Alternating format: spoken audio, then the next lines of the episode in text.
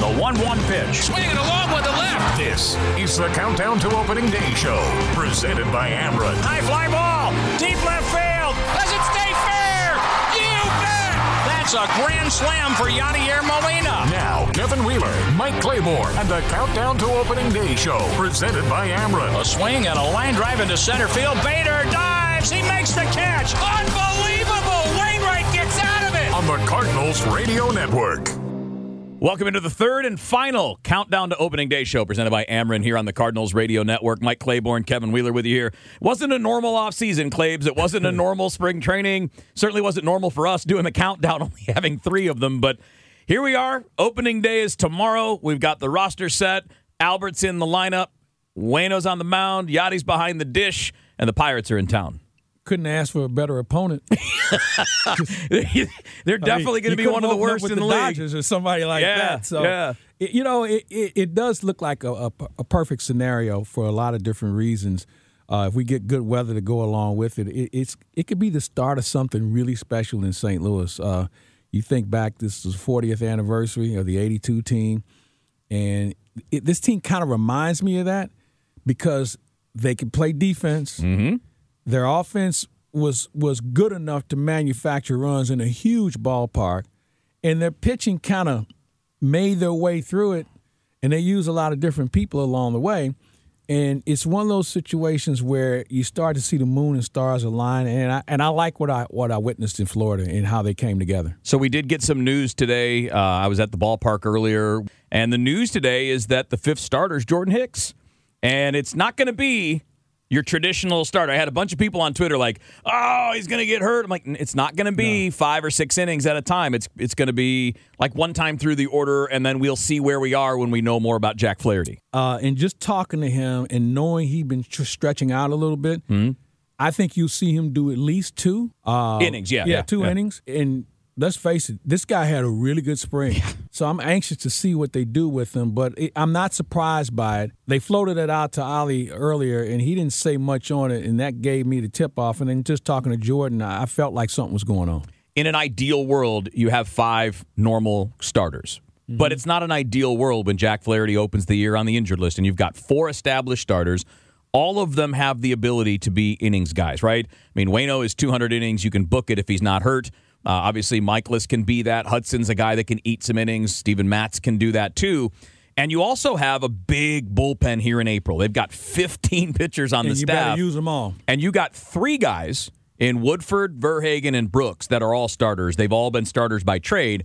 So y- you have enough flexibility where you won't burn out your bullpen, and it w- and you'll have some choices behind Hicks based on how the game's going, right? Mm-hmm. You got a big lead. Well, maybe you're going to go to a, a guy lower on the pen. You're getting your butts kicked. Maybe you're going to go to a guy that's at the back end of the pen.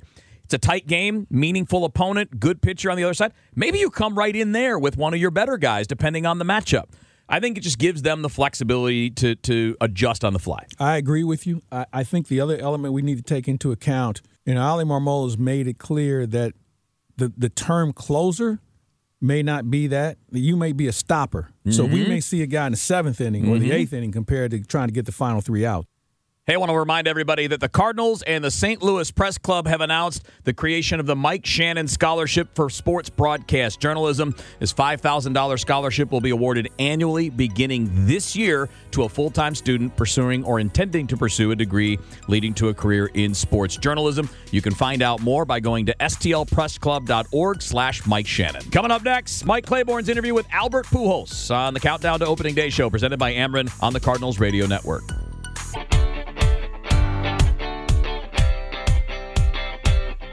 All right, it's the Countdown to Opening Day show presented by Amron here on the Cardinals Radio Network. Mike Claiborne and Kevin Wheeler with you. Both of us back in Saint Louis, though a lot of the conversations that Claibs had with people this week took place in Jupiter just before everybody boarded a plane to head back to Saint Louis for tomorrow's opening day. And one of those conversations I know we've been looking forward to for a long time, uh, at the very least looking forward to since last week when the news came through that Albert Pujols was back with the Cardinals. Claibs sat down with Albert and talked about his return and how he sees things playing out in his second stint with the Cardinals. Well, Albert Pujols, I said it earlier, welcome back. Uh, what's it been like for you so far since you've been back in camp? Because as you noticed, not a lot of things have changed about the facility. Yeah. No, it's been fun, you know, just getting to know the guys a little bit more and, uh, you know, just kind of uh, kind of offer myself to them to whatever help that I can help them out, you know, to make this organization and this team better. That's what I'm here for. So it's just been fun to get to know a lot of the young guys. Remember, there's only two guys here. They're they're still here uh, when I left, so, and that's uh, Weno and Molly, so, and Molina, so, uh, I don't know, I guess it's, you know, just enjoying it and having fun, getting myself, getting my work every day and getting myself ready, you know, to be ready for opening day. You remember when you were that young guy here at Roger Dean, who took care of you? Oh, phew, that list goes down from Jimmy to Paulie to Edgar and Renteria to Daryl Kyle.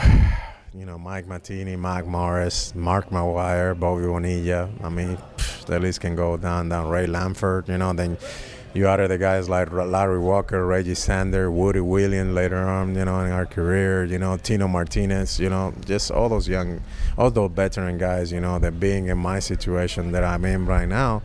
And, uh, you know, I was telling the commissioner right now that part of that is kind of those guys helped me, you know, and pass the baton to me, and now it's my job to do the same, making sure that these young players, you know, enjoy and have fun um, and learn the game, you know, and play the game the right way.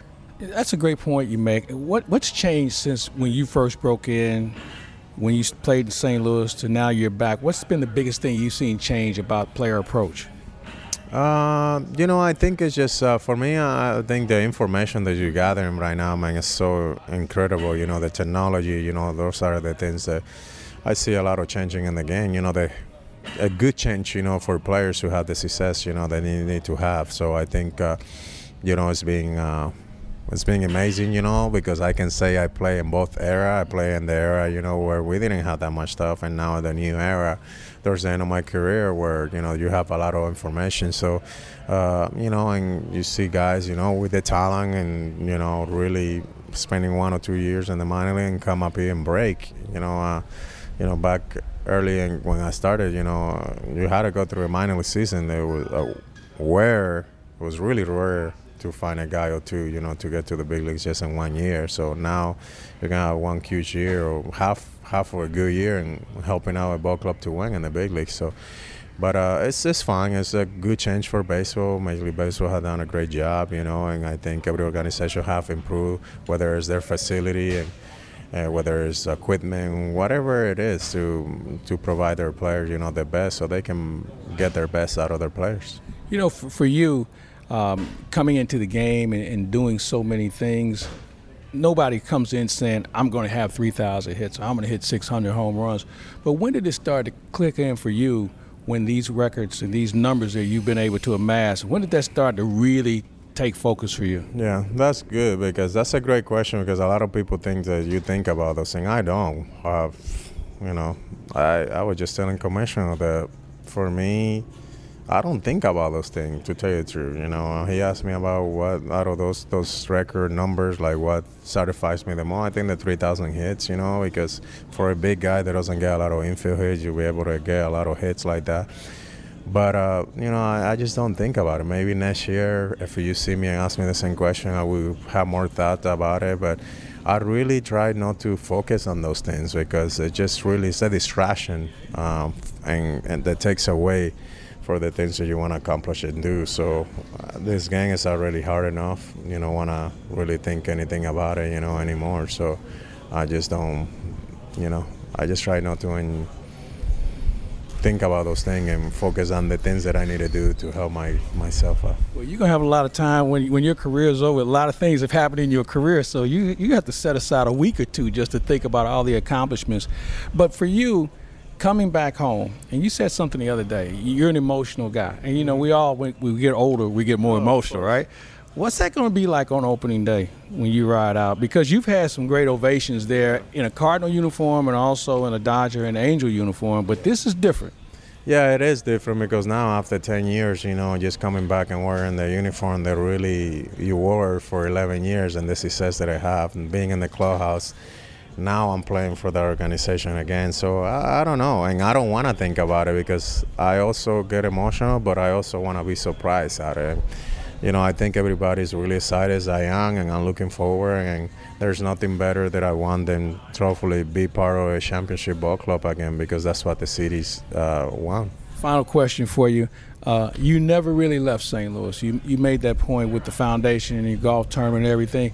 What made you keep your roots in Saint Louis? Because you could have gone anywhere, of course, and, and done a lot of things, but Saint Louis has always been your home. Yeah, the fans and the same way that people treated me, you know, like I felt like I, if I was felt like that I wasn't welcome in Saint Louis, like I'm sure I would have been out of there. But the fans, you know, and people, you know, treat me the way that they treat me in two thousand one, that's the same way that they treat me twenty-two years later. So I don't really, you know, have any reason why to leave, and having my foundation there and doing the work that I do through, uh, you know, through the Down Syndrome Association. I mean, it's a gift, and, you know, thanking God and putting him first always, and just allow to have this opportunity, man, to reach others. So that's what I felt like uh, I never left, you know, and, you know, still have my home there, and, you know, still doing event coming in.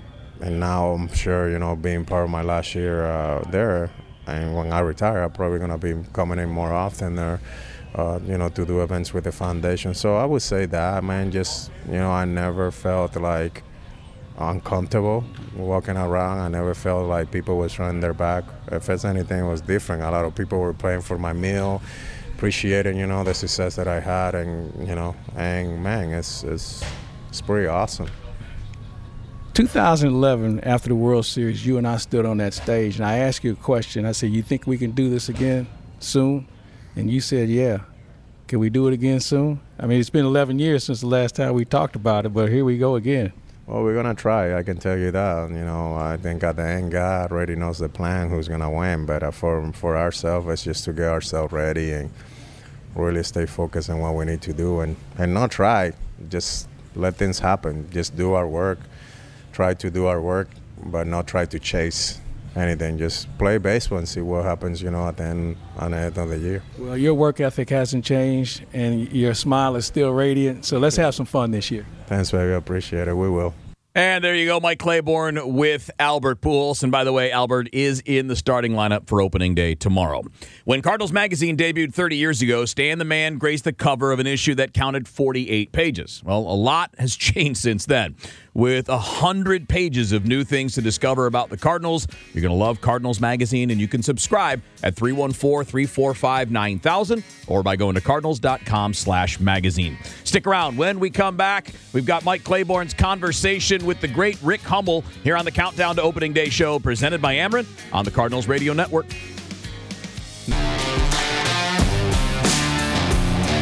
Continuing on with hour number one of the Countdown to Opening Day show, presented by Ameren here on the Cardinals Radio Network. Mike Claiborne, Kevin Wheeler with you here. We just heard from future Hall of Famer Albert Pujols. No questions asked, first ballot Hall of Famer Albert Pujols. Well, we get another Hall of Famer in this segment, but this one, this guy's already in. The commish, Rick Hummel from the Saint Louis Post-Dispatch, joined Mike Claiborne to take a look at this upcoming season. Anytime you can hang out with the Hall of Fame writer Rick Hummel in spring training means it's a good spring for everybody. So how many spring trainings is this for you?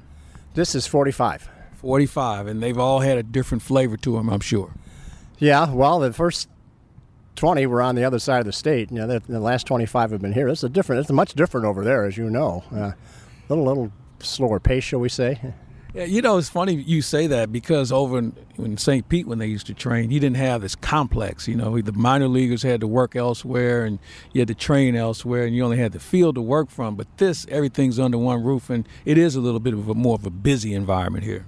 Well, in those days, you had a, a complex that you did work out at for a while, but they didn't have six fields, and then you went down to the ballpark where Al Lang Stadium was the home field, and there was like the stadium and was like a little half field, and that was it. And so if you wanted to work out, you had to go all the way back out to, you know, shoot, eight, ten miles up to uh, the one was in northeast Saint Petersburg and one was in northwest. When the Mets moved, they took the they took the Mets complex, which was a little bigger.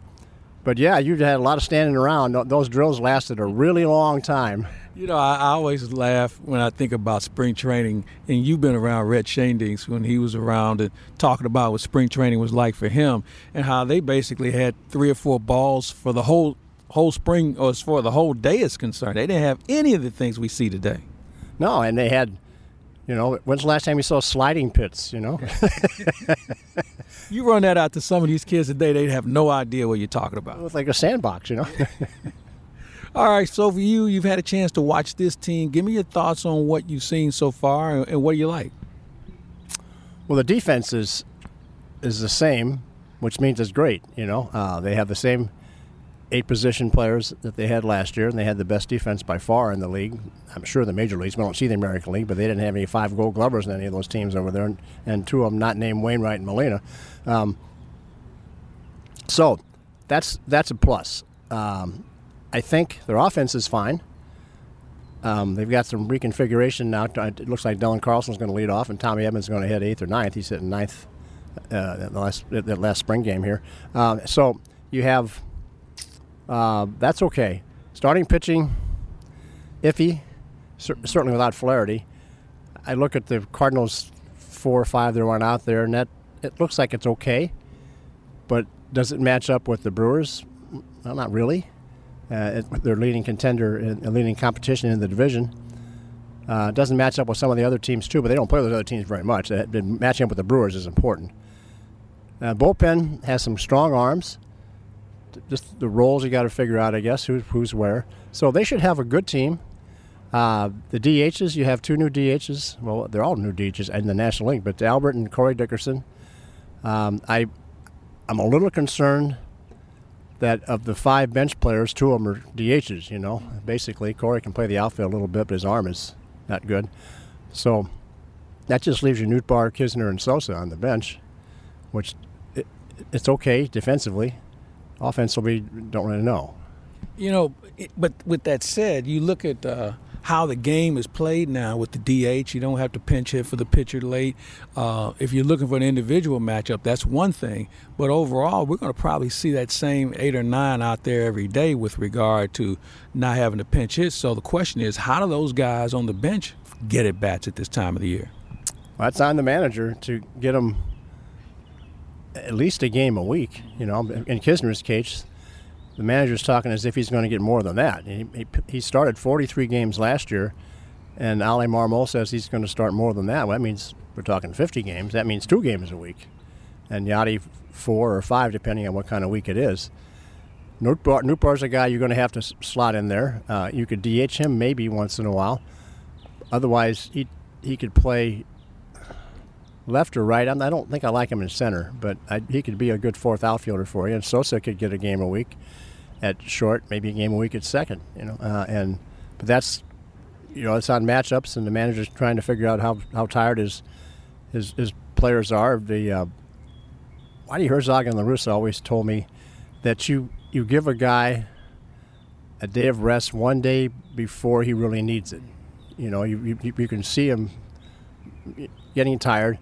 But don't push him to the max. Just get him that day off when he's when he's still got twenty or thirty percent left. Don't give him when he's got nothing left. Yeah, because it's harder for him to recover. Yeah, uh, and, and so that's that's on Ali Marmol, and and I'm, that's that's one of the jobs of managing. For you, watching the D H be implemented, how much does that change the strategy of how we watch baseball in the National League? Because you know we see it when interleague play, but we don't really have a feel for it as much as we would, because now we're going to see it every day. Well, you're going to have to go to Webster's Dictionary to see what a bunt is. You know, a bunt. You know, people say, well, bunt, what does that, what does that mean, bunt? Well, it, it used to be trying to move a runner over and giving yourself an out, but giving a runner to another base. That's not going to happen.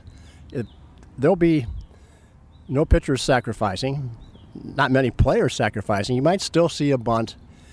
The only time you're going to see it, okay, is in the bottom of the tenth inning and the score is tied with the man with the ghost runner on second base. Then you could try to bunt him to third.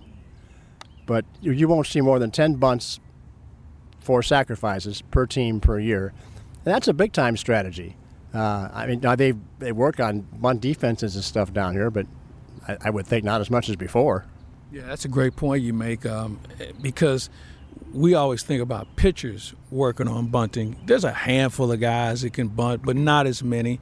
What about base running? I mean, do you think we'll see more big ball compared to small ball? The Cardinals are a little different because they can play some small ball uh, in that some of their big players are really good base runners, like Goldschmidt is a really good base runner. See, I'm kind of thinking that we're going to see, instead of stealing bases, have the ability to go first or third on something out of the infield. Uh, you mentioned Goldschmidt. I think this team has a, a bunch of good, very good base runners, not necessarily base stealers. Right. Edman probably is the only base stealer that, that they have. And they kind of choreograph his, too. He just doesn't have, have Vince Coleman carte blanche where he takes off and goes, you know. Uh, um, but he can steal. We stole thirty last year if he gets on enough. And he will be hitting down in the order, so maybe that'll cut down on a little bit. But he could get twenty-five or thirty. But as you say, Pop Warner was really aggressive in spring training, trying to score guys from third base on infield grounders, trying to score them from second on hits to the outfield, just to to see, you know, what he what they can do. He has a pretty good idea, and that's base running is more important than base stealing. Yes, the base stealing, uh, for some reason. Even though the good teams are successful eighty to eighty-five percent of the time, managers seem to fear that ten or fifteen percent that they're not. Well, when you're running the bases, you got a pretty good idea the guy's going to score ninety-five percent of the time if you send him. Final question for Rick Hummel, Hall of Fame writer for the Saint Louis Post-Dispatch. Um, final prediction, where do the Cardinals go and where do they finish? I see them winning ninety games. They won ninety last year. Uh, it took seventeen in a row to get there, but... Um, I like them better than the Brewers, not in the rotation, and maybe not in the bullpen. If, if Devin Williams is okay to go with Hader again, that's that's too much there. Uh, uh, but the Brewers lineup is pretty sketchy, and the Avisaíl Garcia is is, is gone to the to uh, the Marlins now. Uh, a lot of that depends on Yelich, but I'm going to say the Cardinals can win the division, and I, I don't know how far they advance in the postseason because then their rotation matches up not as well against some of the other clubs might be in there. Dodgers, Mets maybe, um, teams like that, uh, Giants maybe. So it's I can see them in the playoffs. I do not see them as a World Series winner. I do see them as a possibility to get to a, a championship series, but I don't see them as the best team in the league.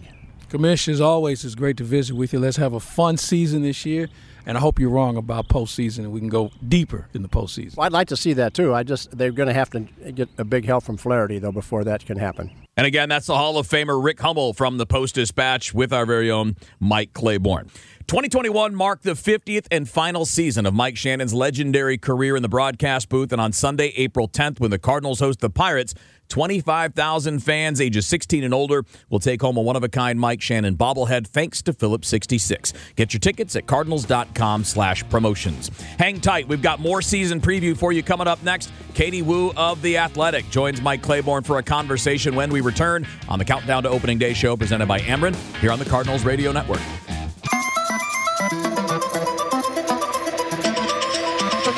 It's the Countdown to Opening Day show presented by Ameren here on the Cardinals Radio Network. Mike Claiborne, Kevin Wheeler with you here on Opening Day Eve. And, of course, the theme of tonight's show is previewing the twenty twenty-two season. We've already heard from Albert Pujols and Rick Hummel in this hour.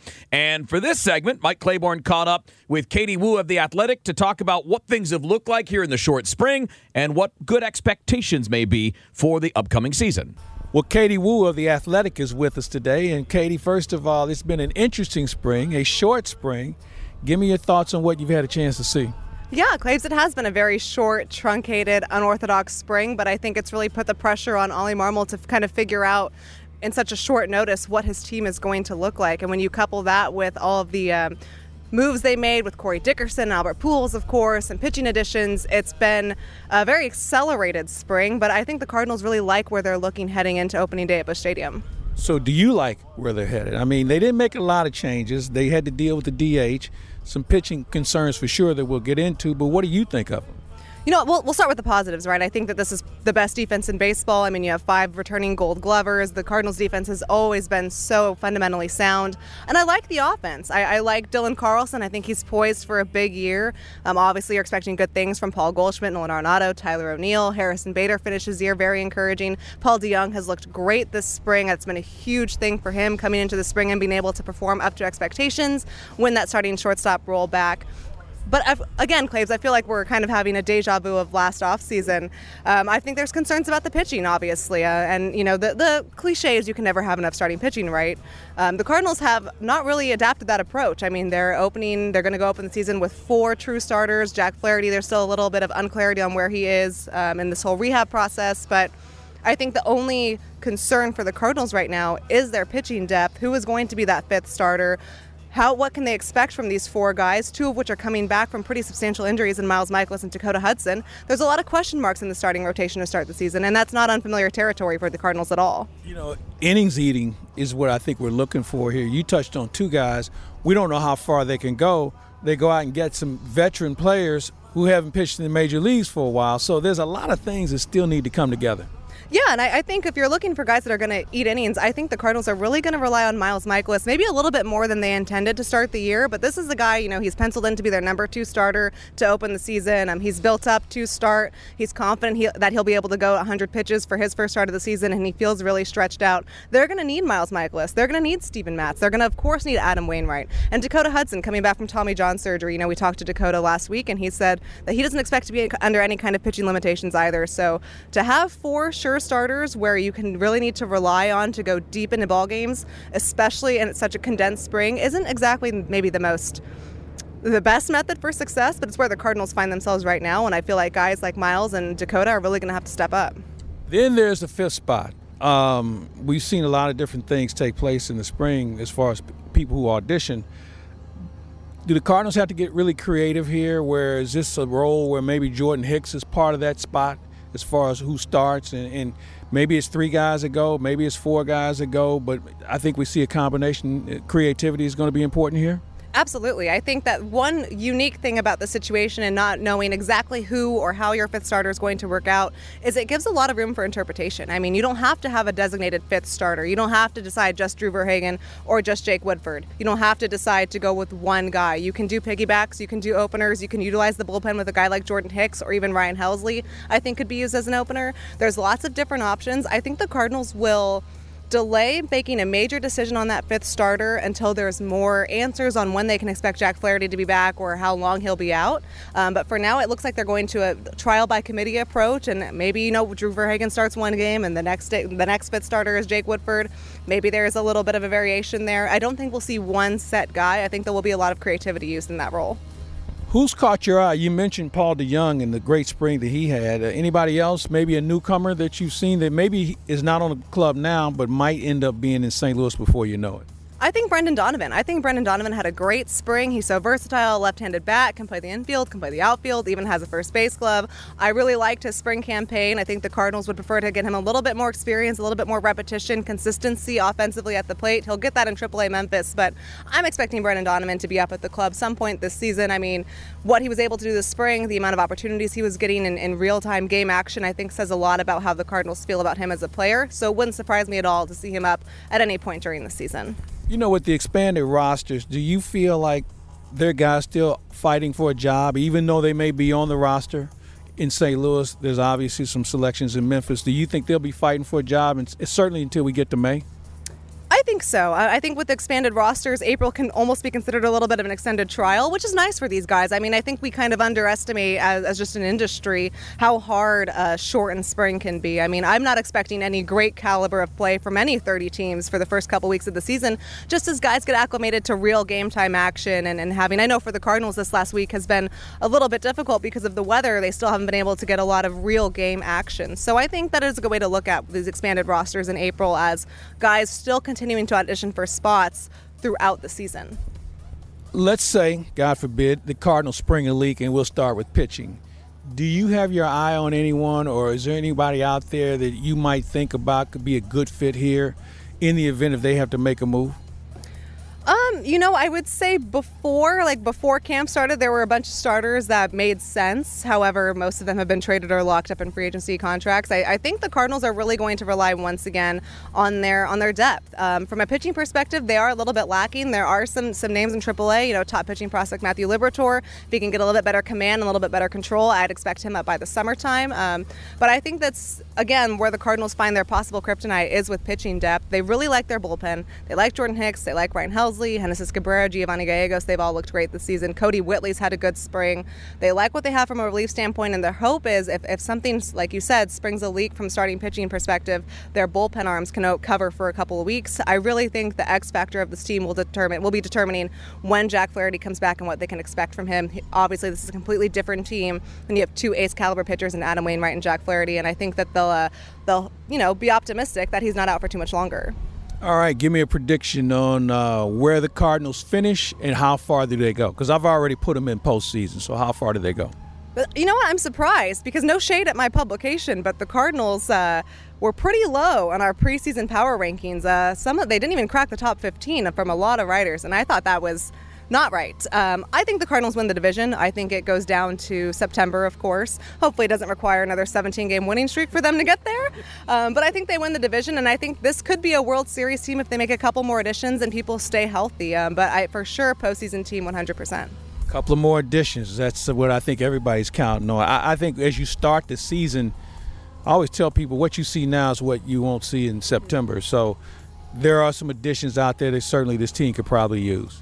Absolutely, and I think through April, May, and June, the Cardinals front office will evaluate what they can do at the trade deadline to boost their club. One thing we know, with Yadier Molina, Albert Pujols' last year, is potentially Adam Wainwright's last year, this is not a front office that's going to just roll over and be okay with not making the postseason. I think that John Mozeliak will do everything he possibly can to make this a postseason caliber club, and around July, he'll evaluate what steps need to be taken. Katie Wu of The Athletic, we love your work, and we'll look forward to reading you during the course of the season. Have fun. Thanks, Claves. And again, that's Mike Claiborne with Katie Wu of The Athletic. twenty twenty-two theme tickets are on sale now. They feature new themes and returning favorites, including Friends Night, Star Wars Night, Margaritaville Night, Grateful Dead Night, and a whole lot more than that as well. For details and a full list of dates, visit cardinals.com slash theme. Stick around. We got a little bit more work to do this hour. We're going to introduce you to someone who's a little bit new to the Cardinals beat. Daniel Guerrero has joined the Post-Dispatch. He'll be covering the Cardinals farm system this year. His conversation with Mike Claiborne coming up next here on the Countdown to Opening Day show presented by Ameren on the Cardinals Radio Network.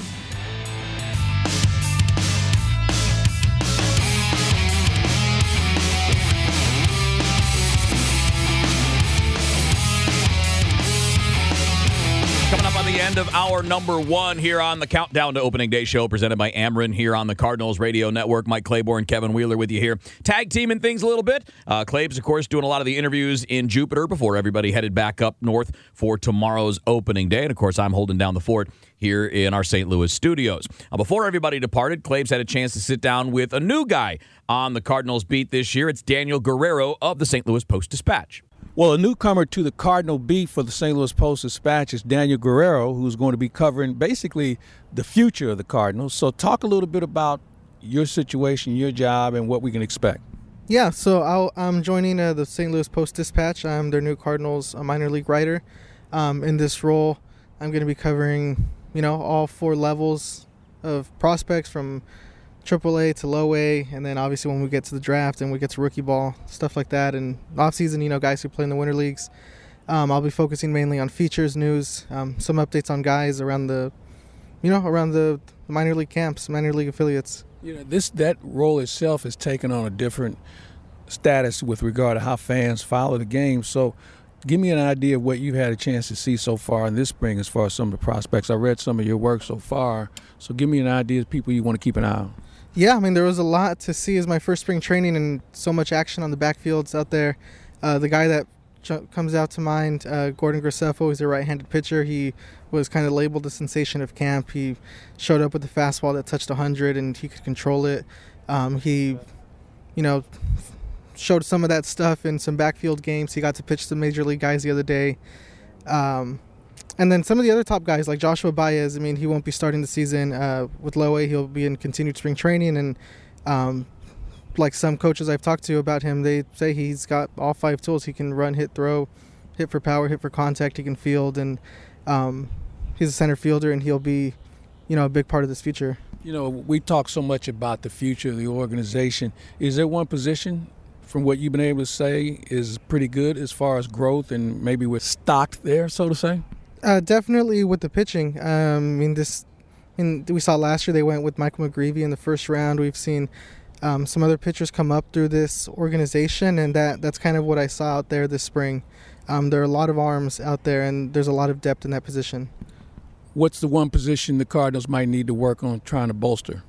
Um, I'd probably say shortstop, just because uh, from like the international signing stuff and the draft, I mean, uh, there's there there that's something that, you know, might have been not, I don't want to say overlooked, but just that there's not a whole lot of depth at um, from what I've seen on the backfields. And um, yeah, I mean, I, I just say it short. I mean, there's there's there's definitely some some depth that's needed there. The Players Association and the owners got together about the international draft. How important is that going to be down the road? I think that's going to be very important, just because, I mean, typically we've seen the international signing period, and that's where we see all the guys from the Dominican Republic, from Cuba, from um, now eight, I mean, Asian countries that sign, I mean, pro contracts, and they come up through the system, and that that's all just going to be changed just because, um, you know, now we have a draft. Now there, there could be a draft, and uh it's just the system's just going to be a little bit different. For you, having a chance to cover all four minor league operations, uh, which one do you think has the most talent from what you see right now? Probably Memphis, just because those are a lot. Of, there are a lot of guys there. I mean, it's triple A, so they're guys who you're going to see, whether it's this year or next year. I mean, and there's, you know, we did a minor league guide of, you know, top prospects to watch, and by far that had the most prospects listed on there. Well, when you talk about the prospects, uh, one of the things we notice about the Cardinals, they fast-track guys. So for you, who's the one person that you're going to keep an even closer eye on, uh, not just because of what you saw here, but what you've seen and been able to read about and, and obviously hear from scouts and coaches about? Um, I think the obvious one is Matthew Liberatore. I mean, he, the Cardinals, um, as it stands on the Major League Club, have an open spot for that fifth man in the rotation because Jack Flaherty's out. And you think he's ready, though? Uh, I mean, he could be. Uh, we saw him in some Grapefruit League games, and, I mean, he could definitely make make his debut this year. All right, so how much traveling will you end up having to do? Let's see, Memphis, Peoria, Springfield, Palm Beach. Those aren't bad cities. No, not bad at all. And, you know, hopefully I get to stay a little bit little bit extra in those cities. Um, but, yeah, I mean, I'll, I'll try to make it out to the affiliates, you know, when I can, and um, be able to bring some exciting content to Cardinals Nation. Daniel Guerrero, he's the new guy on the block, and uh, good luck to you, sir, and welcome to Saint Louis. All right, thank you. I'm happy to be here. And again, that's Mike Claiborne with Daniel Guerrero of the Saint Louis Post-Dispatch. The Cardinals Care Ted Savage R B I Golf Classic is back at Norwood Hills Country Club coming up on Monday, May second. So you can enjoy a day of golf and mingle with Cardinal celebrities, all while raising money for charity. You can register for a celebrity fivesome or a traditional foursome right now by visiting cardinals.com slash golf. Stick around. We got a busy second hour coming your way, including conversations with Cardinals broadcaster Rick Horton and Polo Asensio. Hang tight. We're having a good time here on the Countdown to Opening Day show presented by Ameren on the Cardinals Radio Network.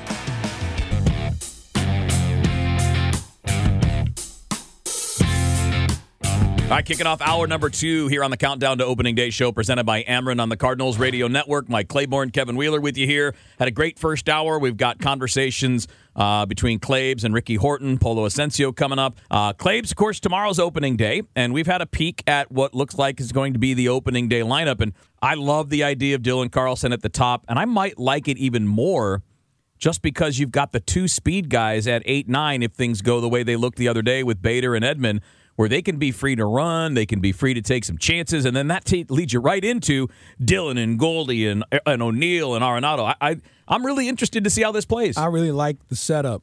Here's what I've tried to tell people.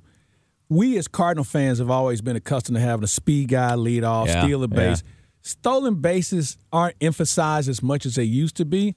Going first to third has more of an impact. Yeah. One of the things about Carlson that, that was, you noticed it early in the spring, he has a better understanding of the strike zone. Mm-hmm. He has the ability to get on base. Mm-hmm. He'll take a walk. He mm-hmm. can hit for power. He can find the gap. He runs well.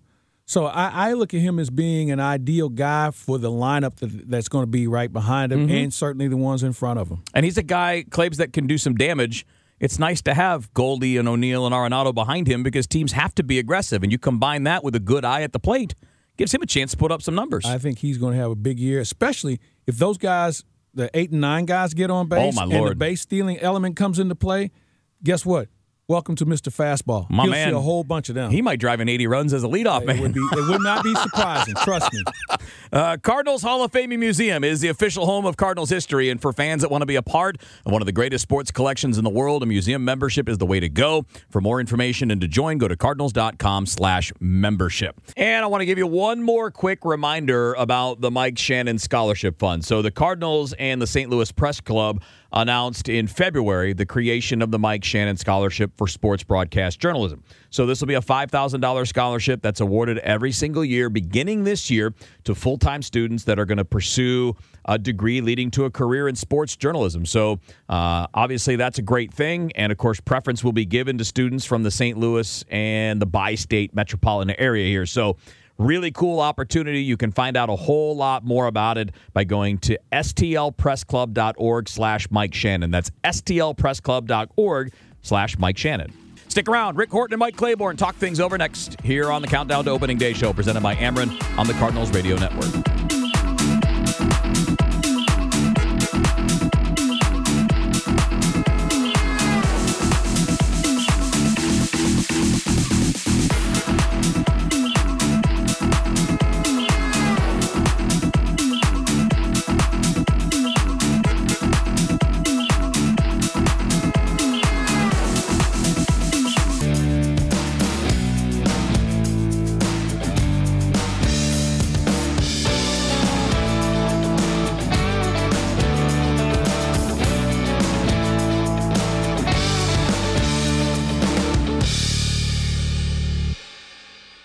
Great to have you with us here on the Countdown to Opening Day show presented by Ameren here on the Cardinals Radio Network.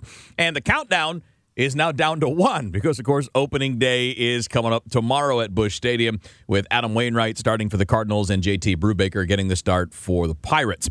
Now, of course, with tomorrow being Opening Day, we continue with the theme of previewing the twenty twenty-two season, and that's exactly what Mike Claiborne did with Rick Horton just before everybody packed up and came back from Jupiter. Well, as we wind down another spring training with the Cardinals, it's always great to visit with Ricky Horton, who is now, as I read somewhere, you're full-time. I thought you were always full-time. Well, I was full-time doing something, but now I'll be full-time on the radio side. Excited about that, Claves, and uh, really looking forward to uh, just another full year of uh, Cardinal baseball. I know fans are as well, and it'll be, of course, great to have uh, all the fans at the ballpark, expecting three million uh, folks to show up, and I think they're going to like this team. I think they're going to like it for a lot of reasons. Uh, I like the defense for sure. Pitching, I think it's going to be a work in progress.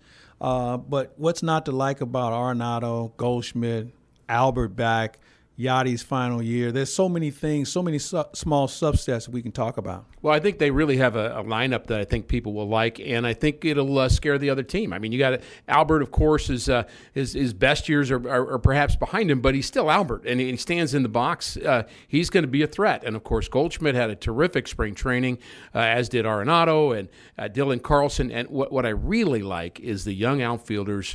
All three of them, I just think, are acting like they belong, and there's no looking over their shoulders. They're going to be uh, be forces, I think. O'Neill's just going to keep getting better. I feel the same about Bader and Carlson. You know, when we talk about Carlson, you know, he was the only guy that didn't win a Gold Glove, and I think he has the potential to win as many as the other two combined. Of course, Cardinal fans know how important defense is. We can go back uh, several generations, and, and Cardinal fans can point out the great defensive teams that the Cardinals have had, and the the fact that that helped that teams win series and games and and uh, championships. And I mean, defense does matter. Of course, the pitching, as you mentioned, has to go along with it. A lot of well, we'll have to wait and see uh, comments about several of the pitchers that we just, you know, didn't get a chance to see a lot. That's one thing about a shortened spring training. You're only going to see a guy once or twice, and you think, well, is Miles Mikolas sound? I think so. Is Dakota Hudson sound? I think so. Is Verhagen and Brooks going to help you? I think so. But it hasn't been really enough reps to know with a pitcher, and, you know, a season's a long time, so you're going to need some depth there.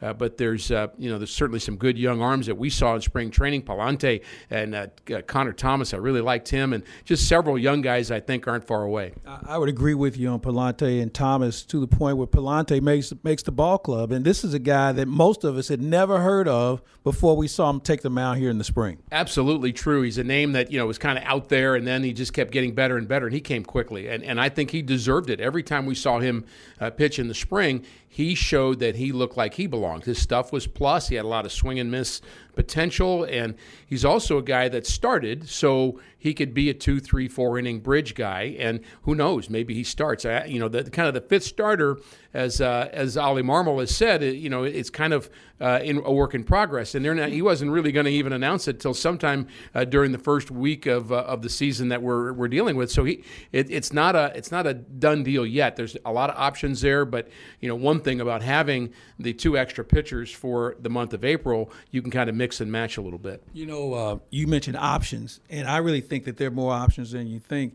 We haven't even talked about Jordan Hicks and the fact that we've seen him go a couple of innings down here, and he wants to stretch out. Maybe he's an opener. I mean, you have so many options for that fifth spot that I don't know if we'll ever find out until the night before the fifth starter is supposed to go. Maybe true, and, and Jordan's certainly the guy that I've been most impressed with in terms of, you know, not knowing, you know, where, where he's going to be after after coming back from being hurt. And he was electric, Claves. We yeah. saw him pitch a couple of times. The slider was sharp. The fastball, you know, the typical one hundred. But it wasn't, I mean, it was one hundred with, one hundred with life and with sink. And uh, he just looked composed on the mound. He was uh, he, he looked like he fully was attacking the strike zone. There was no ball one, ball two. I mean, he was he was on it, and if he can maintain that same delivery, he's starting his hands a little different than he than he did uh, the last time we saw him. It's, they're back to being uh, he's back to being set at the belt, so his hands are lower, and I just think it fits better maybe with his delivery. Uh, and so I'm I'm looking forward to Jordan. I would not be against seeing him in the opener role, and if he gets stretched out, go four, five, six. Of course, uh, in today's game, four, five, six is enough for a starter. Yeah, quality start, as we like to say. Hey, um, how much stock do you put in a guy swinging the bat in spring training? I mean, because some of these numbers can be very gaudy, but then when you say, well, who was he facing? And you have to think about, well, maybe he wasn't as effective as we think he is. So how much stock do you put in it? Well, I think the numbers are, are more true than they used to be, because there was a time in spring training where guys were working on things and they weren't quite, you know, up to speed yet. But I, I was impressed by all of the teams that we saw, the pitchers and the players for that matter, all of them being game ready when the game started. And, you know, that's that's after no communication with your team, with your trainers, with your strength guy, with your manager, with your coaches. They found ways to be ready and not let the lockout, you know, hurt themselves. And, and and if they had, they would have only been hurting themselves, frankly. I mean, you, you should come ready. But, you know, there was no kind of easing into spring training. The game started really at full speed. And so if you're if you're hitting against pitchers, you're not hitting against a guy that's just flipping it up there. He, he's he's uh, trying to be in, in midseason form. So I think the numbers, you know, you'd rather have him than not. Let's put it that way. A guy like Tommy Edman struggled in spring training, but, you know, th- there's also times where you struggle, you're just not quite there, and then you find the key to, to open that lock, and you end up, you know, getting four hits on opening day. So that could happen. All right, give me one thing that fans should start to quietly pay attention to as we start the season that you picked up down here on what's going to make or perhaps break this team. Well, I think I think the thing you have to pay attention to is the health of the pitchers. You know, we we, we uh, and everybody's going to get hurt this year, and I'm afraid that may happen. And so you want to be healthier than the other guys. So I think you're going to you have to pay attention to the fact that don't be surprised if you have, you know, the piggyback situation, for example, where you'll have maybe Jake Woodford throw three innings in a game and then have, you know, McFarland pitch an inning in the middle of the game, flip the order, and then go back to kind of the the, the, the lefty-righty thing in, in terms of maximizing the extra pitchers you have, because only other than Adam Wainwright and then maybe Michaelis, nobody's throwing six, seven, eight innings here at the start of the season. Those guys might be able to do that, uh, and maybe Matts, but you know, the reality is you, you want to be able to mix and match. And, and Ollie Marmol told it, telling us, uh, he actually talked one day about the San Francisco Giants, the way they won. And they did it by having a full roster that was kind of in and out, and and they played some matchups, and uh, they found ways to win. Of course, it was pretty impressive what they did last year. Uh, I don't think this team is really that kind of team to do that, because Goldschmidt's going to play and Arenado's going to play. You're not going to take out your outfielders, so I, and you're not going to take out Yachty. So I think, you know, I think that is probably not what he's going to do with the players, but with the pitchers, I think he will, because you've got enough of them. So don't expect the typical uh, starter to go six, seven, eight in the beginning of the year anyway, and we'll see how it unfolds. I'm looking forward to this season, looking forward to having fun with you, and uh, let's get this thing off on the right foot. We're ready, Claves. Let's go. Always great to hear from Rick Horton and, of course, Mike Claiborne leading the conversation here on The Countdown. And with the season starting up tomorrow, I want to remind you that you should probably download the M L B app. It is the number one app for live baseball. Stick around. We're going to hear a little bit more from another Cardinals broadcaster back for another year with his partner, Benji Molina. Polo Asensio talks to Mike Claiborne when we return on The Countdown to Opening Day show presented by Ameren on the Cardinals Radio Network. We're sticking with the preview theme here tonight on the Countdown to Opening Day show presented by Ameren on the Cardinals Radio Network. Mike Claiborne and Kevin Wheeler with you here. Looking ahead to the twenty twenty-two season with all of our guests tonight. Next up on the list, one of my favorites. Love the energy, love the enthusiasm, and just love the all-around knowledge that Polo Asensio and his partner Benji Molina bring to the broadcast booth on eight eighty La Tremenda. That is all of the home games in Spanish uh, throughout the course of the year. And not only are they great in that role, but But they're just great guys in general, and Claves caught up with Polo right at the end of the spring. Well, Polo Asensio has had a chance to take in spring training. He's our Spanish broadcaster along with Benji Molina. So first of all, it's good to see you. Thank you. Secondly, give me your thoughts on what you've seen so far in the spring. I've seen a loose bunch. From the minute I got here, first of all, thanks again, uh, Mike, for, for giving me a chance uh, to talk to you and, and everybody's listening. Um, from the minute I walked in here, it seemed a little different. You know, it's like uh, the team was loose. The team was, was, was happy. Not that they were not happy before. Well, they were happy to see you, and, and, and Albert helped also. I yeah, think. you know, yeah. When I got here, and then two days later, Albert shows up. And I so did you have him in your bag? I'm like, no, I don't. I, I, I don't make that kind of money to have a carry-on, or you know, have a, an extra baggage or to check in. But but uh, yeah, it's, it's been fun. It's been fun. I've seen a, a good group. I've seen uh, uh, Oliver Marmol, a, a very young manager. Yes, we all know that. But he, he he plays the part, and not only plays it, I think he is doing a good job as a manager the first you know month of, of, of let's say, the season for him. And the players seem to like him. I think they do like him. They believe in what he is telling them. And I think something very important, Mike, and, and I'm sure you've seen it, he lets them do what they think it's needed of them to get better for the season. Especially this offseason was really, really weird. But now uh, I see a, a team ready to go and, and claim the, the Central again. You know, it, you make an interesting point about them liking him. I think it certainly helps him that he was a first base coach and a bench coach, so he knows most of these guys. The communication line changes a little bit, but I think the familiarity that he has with these guys, I think is a real plus for him. It is a plus, especially for the Latino players, because mm-hmm. now they have somebody who can speak their language. Even though he told me, hey, Polo, uh, when, when the microphone is on or the camera is on, I, I, I'm a little, my Spanish is a little iffy. I'm like, no, no, no, don't worry about it. You know, believe me, when I, when, when the when the mic was on a few years ago, my English was really iffy. I'm not saying it's perfect, but I told him Let, let's work on it. Let, let's help. Uh, I'll help you with your Spanish if you help me with a few interviews here and there. And we agreed. So you know, the guy, he knows what he's doing. He knows what he's doing, and the Latino players really enjoy having him. You know, talking to him, learning from him. And the other thing is very important. He is also learning from them, even though, like you said, he's been with the Cardinals for a long time, all of his professional uh, uh, life.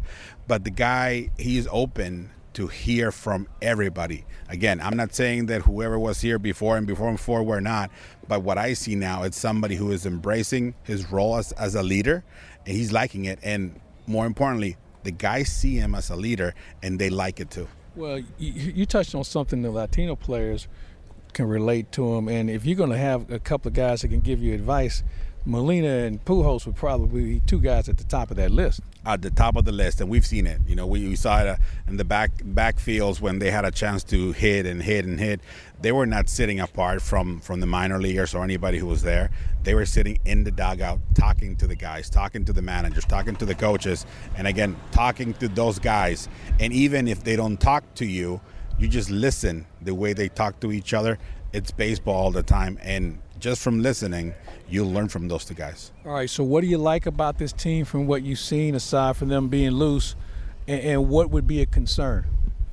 My concern, the pitching. you know. But then again, every other team has to be concerned about pitching throughout the league. But we don't care about those guys. We care about the Cardinals. The the good thing I the good thing I see about the pitching, and, and maybe a little concern, is it's early in the season. You have a chance to to fix your pieces, to to fix that puzzle, and put something together that is going to help you to start the season. Hopefully it works out, and then midway through there, if you feel the need for a trade, then go on and and, and get somebody out there if there's somebody available. That's my concern, the, the starting pitching. You know, hopefully Jack comes back soon. Alex Reyes, we don't really know when he's coming back. Those two guys, we were they were pretty much penciled in to be starters, but what we have, we've seen Woodford, he's doing a good job. We've seen Wainwright, he is Wainwright. Michaelis, I like the way Michaelis, his approach, his attitude. He, again, you know, maybe the, the word of, of this spring training is loose, because Michaelis is very loose. He seems content, he seems happy, and he knows that if he has a good a good season this year, then his career in the big leagues will expand throughout. That's the one thing that worries me a little bit. And what I like is a young team eager to continue. You know, the, the Cardinals have been in the playoffs for a few years now in a row. Arenado's second season, Goldschmidt again here. Those guys tasted a little bit of, of success last season. Let's have more success this season. And those guys leading you with Yadi, with Pujols, with Wainwright, and the young guys behind, I think we have we we we are uh, we are ahead. We are going to have a long season ahead of us, and I mean throughout, perhaps all the way until early November. Well, that's what I was counting on. I mean, I don't know about you. I, I kind of penciled that in. Yeah, I'm not, I'm not planning vacations this year. Last year, a lot of people were like, ah, you know, what are you doing October second? Or what are you doing October third? Oh, you know, I'm going to go here. I'm going to go there. Next thing you know, the, the, the team gets hot and everybody's canceling trips. So that, that was fun. I made that mistake in two thousand six when I thought we were done as fried chicken. But, hey, you know, the other thing about, you mentioned the pitching. This bullpen has a chance to be really special. We know Giovanni Gallegos did a phenomenal job. Jordan Hicks has been terrific down here. Cabrera has been very solid. T J McFarland, he's moving up in, in the ladder as well as a lefty. There's some guys in the bullpen I really like, and there's some guys that we've seen, the minor league kids, that I think might be ready to break through coming out of the bullpen. There's a few. There's a few out there that, that are ready to go. I mean, I was surprised to see uh, Oviedo and especially Junior Fernandez. Fernandez, to me, had a really good spring. You know, they send him down to triple A.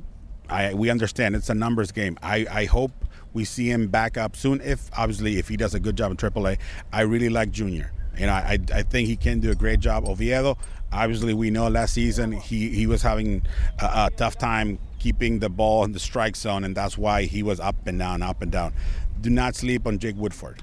I know that, you know, here with the Cardinals, we like to bring guys up for the bullpen.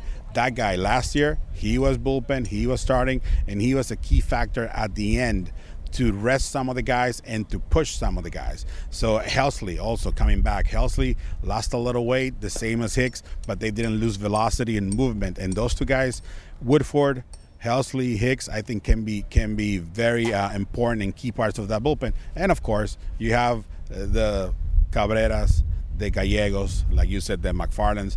Those guys are there. They're ready. They show up to camp ready. Gio with a new pitch.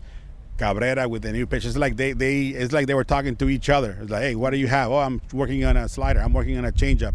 Now you see them, one throwing a lot of heat like Cabrera, the other a little more finesse with Gio. I think the bullpen is going to be, again, a really good part of this uh, Cardinal team. Final question for Polo Asensio, uh, Cardinal broadcaster on the Spanish side. Albert, he's back. It's a different era, different time. What do you look for? What do you think is a realistic expectation from him? Realistic expectation is for him to produce, and he is here to produce. Obviously, he looks better than he did when we saw him last year. He sure does. He sure he lost a lot of weight. He looks happy. Like, you know, I had a chance to talk to him yesterday, on, like you said, on the Spanish side, and his smile is there. Yeah. And when somebody's happy, that's infectious. You know, it, it, when when somebody sees you happy, and, and the first day when he showed up, when he was introduced to the media and the fans, well. Game was over over at uh, Roger Dean Stadium. Everybody's about to go home. Where's Albert? Hitting. Where's Yadi? Hitting. A couple of the guys, they already took a shower. They were ready to go home. They they noticed the two the two old guys hitting. They stayed and hit some more. So that is what he's going to bring. A culture of let's work, work some more, and then when you think you're done, let's work some more. I think that's very important for this young team to understand that, yeah, you might have a bad day uh, on the field, you might have a really good day on the field, but there's always room to improve. From the bench, as a D H, and perhaps a spotting uh, goals me once or twice a year, because we know he doesn't like to take days off, I think Albert is going to be very important for this team. I think so. I am looking forward to you and I tipping a glass of something good. Water. In early November. Lemonade. Yeah, something along that line. As long as it's cold. Polo, have a great season, my Thank friend. You, Mike. You too. Thank you so much. And again, thanks thanks for all the support. And don't forget, you can listen to us in Spanish, eight eighty La Tremenda, Polo Asensio, Benji Molina, all home games. Your Cardenales en Español, todos los juegos en casa. Ahí los esperamos. Gracias, mi amigo. A usted, señor. And again, Mike Claiborne with Cardinals broadcaster Polo Asensio. Yachty and Waino back for another season. We know that. And, of course, these have been legendary Cardinals careers. And I'll remind you, coming up this Saturday, April ninth, twenty-five thousand fans ages sixteen and up will take home one of four mystery Wainwright and Molina jerseys. That's courtesy of Coca-Cola and Walmart. For tickets, visit cardinals.com slash promotions. Stick around. We got a lot to tell you about. You know, the last couple of years have been a little disjointed when it comes to the normal Cardinals Care events. Uh, we've got some really cool ones coming your way in the early part of the season. We'll tell you about those when we come back on the Countdown to Opening Day show presented by Ameren on the Cardinals Radio Network.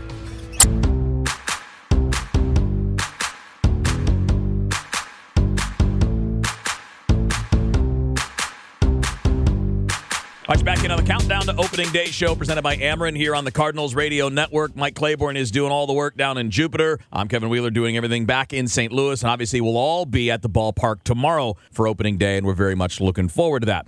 Now, obviously, we have games coming up. These are the big things that all of us baseball fans are looking forward to. But the Cardinals are, are yes, about games, but they're also about more than that. They're a lot about community engagement, helping out uh, all different ways in the community. They have great events to help us do that. And Michael Hall, the Vice President of Community Relations and the Executive Director of Cardinals Care, is the man behind a lot of those efforts. He's with us here on the Countdown to Opening Day show. Michael, first of all, thank you for doing this. Second of all, Happy New Year. Baseball comes tomorrow. Yes, yes. Thanks for having me, Kevin. It's uh, such an exciting time. I, I, I can't wait, and uh, I really appreciate your time. You know, we were we were joking off air, you know, that, that it's great to be something back to normal, right? Full capacity. You know, we can do the, the Cardinals opening day the way that we want to do the opening day with a big crowd and the Hall of Famers and everything else. But I got to believe that that same theme holds true with the events that you guys are that, that you guys put that put together for uh, Cardinals Care. That it's been a disruptive couple of years, but it looks like this year we're starting to get things back in order, starting with the five K. Yeah, no, that's uh, that's a great point. It, it we have had to make adjustments just like everyone else, and uh, going into this year, we feel like we're we're back on track, if you will, towards towards our normal events. Um, the five K is coming up, and it's it's a great event that we started really two years ago. So unfortunately, we weren't we've never been able to have this event in person. We've had it the last two years uh, virtually. Um, in the past, Cardinals Care, we did a six K. Mm-hmm. Uh, but this event is uh, in conjunction with our partner, uh, Bally Sports. And Bally, it's actually their event. They host this run. Oh, nice. And the run is, is to support Cardinals Care, Redbird Rookies in, in, in particular, as well as Girls on the Run Saint Louis. So Cardinals Care and Girls on the Run split the proceeds evenly. Awesome. And it's, and it's Bally's event. And so they they... They originated or started it two years ago, and we unfortunately weren't able to do it in person, but they were like, hey, we can do it virtually. And uh, our other partner, uh, Big River Race Management, they're the ones that kind of do the race in the background for us, and they do such a great job. And the last two years, it has been virtual, but this year, we're excited to be able to have it in person. Looking forward to it, and I, and I should point out that people can find out more at cardinals.com slash 5K. Uh, and as a part of all this, right, just for being involved and participating, uh, you can get the, the quarter zip pullover. Uh, there's going to be a, a, co- a commemorative medallion that, that is about Hall of Famer Bob Gibson, right? That's correct, yeah. So this this year's event, uh, there's a really nice-looking pullover. I think it looks great. It's it's two, two-tone. The bottom half is red, and the mm. top half is white. Um, this year we are uh, celebrating Bob Gibson. Last year it was it was Lou Brock, who was on the commemorative uh, medallion that mm-hmm. you received for finishing.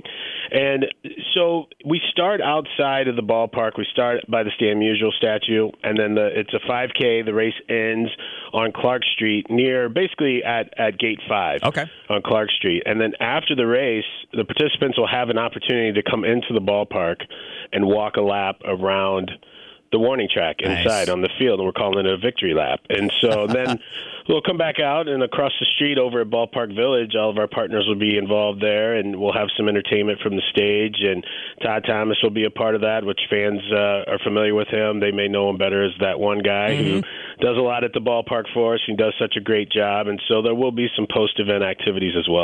All right, so that's April sixteenth, cardinals dot com slash five K, and I know we're saying that, you know, in the past, you know, like last year, for example, uh, this was almost all done virtual. Now, you can still do this virtually if you can't be downtown, right? That's correct. That's that's a great point. If you're unable to join us, if you're not able to be here on the sixteenth, you can still sign up and do it virtually and still support the two foundations that that are the recipients of the of the proceeds. Um, we do have quite a few fans that aren't able to be here on the sixteenth, or the you know the the nice thing, if if you can say it that way, the I guess I should say one of the things we learned during the pandemic by having it virtually is it, it you know it obviously gives fans, Cardinals fans all over the country, really all over the world, the opportunity to participate in something sure. without having to be here at the ballpark. And so uh, we got a lot of positive feedback from that. And so even though we knew, or at least we're hoping that we would be able to be in person this year, we still wanted to have the virtual element to the event. That's awesome. So that's April sixteenth. And then May second, the Ted Savage R B I Golf Classic. And I know that these events are popular. Um, and again, good to be able to do all of these things and get some Cardinals legends together with the public and raise some money for the R B I program, which I, I, I'm a huge fan of. I mean, I, I'm involved in youth coaching, uh, Michael, and I know that there are a lot of challenges in in uh, in the inner cities in some places, just because it, it just takes money and it takes you know resources, and they don't always have that. So I'm a really big fan, in particular, of the R B I program. Yeah, and R B I is, is an M L B initiative, and for those who don't know it, it stands for Reviving Baseball in the Inner City. And uh, we, we being Cardinals Care, have supported the R B I program for years, and um, we have had this golf tournament, which was started by Ted Savage specifically to help raise funds to mm-hmm. support R B I. And so we continue this tradition, and uh, it'll be our second year at Norwood. The first year we were, it was back in two thousand nineteen, so we haven't been able to have this event since two thousand nineteen. Um, and it's it's a fun event. It's really exciting, you know, to have uh, the public, as you mentioned, be a part of the event with our Cardinal celebrities and Cardinal legends that participate. Um, you know, Norwood Hills is a great partner. Uh, they allow us to use both of their courses as we, we try to fill the tournament. And, um, you know, it's just a fun day. And, and after the event, there's, you know, some hors d'oeuvres and some drinks, and you get to sit down. And, and this year we'll get to hear from our president of baseball operations. He'll he'll have a little bit of a Q and A post, post-golf. So we all know what these things are about. You get great guys out there with fun personalities, uh, the former Cardinals players out there. And, then of course, this is more than just a golf outing, right? I mean, you get to golf, and that's going to be at Norwood Hills Country Club. But you get a chance to come to the ballpark, too. Yeah, yeah. We try to to make it a little fun. You know, the day before, uh, we're, we're home, and so if you sign up for foursome, we actually do foursomes and fivesomes. So for the foursome's traditional, as golfers know, but the fivesome we do um, for the opportunity to play with a celebrity. Uh, in the past, we've we've understand and know that some groups would prefer just to play as a foursome, right, and some groups right. are excited to play with celebrities. But at the end of the day, you'll get to mix with and mingle with everybody as we're all in the same place. But the day before, we host all the participants here at the ballpark, and we have a suite, and we do what we call the uh, we we do a draw, a random drawing of who the folks that are playing with celebrities, who their actual celebrity will be. And so that's a lot of fun. We did that in two thousand nineteen. That went over really well.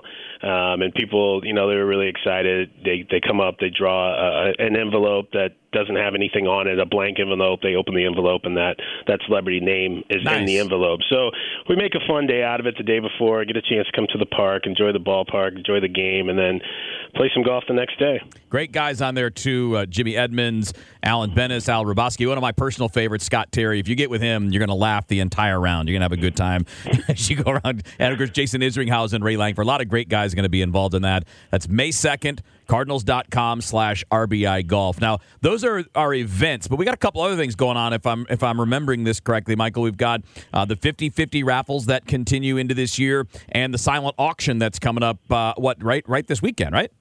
That's correct. So we can start with the auctions. The the auctions are what we do here at the ballpark, typically on Tuesdays and Fridays. Every Tuesday, Friday home game, we have several stations throughout the ballpark that we set up with our volunteers who are, I can't say enough about our volunteers. Mm-hmm. They're amazing. And um, we set up with different memorabilia. All of our memorabilia is signed and authenticated.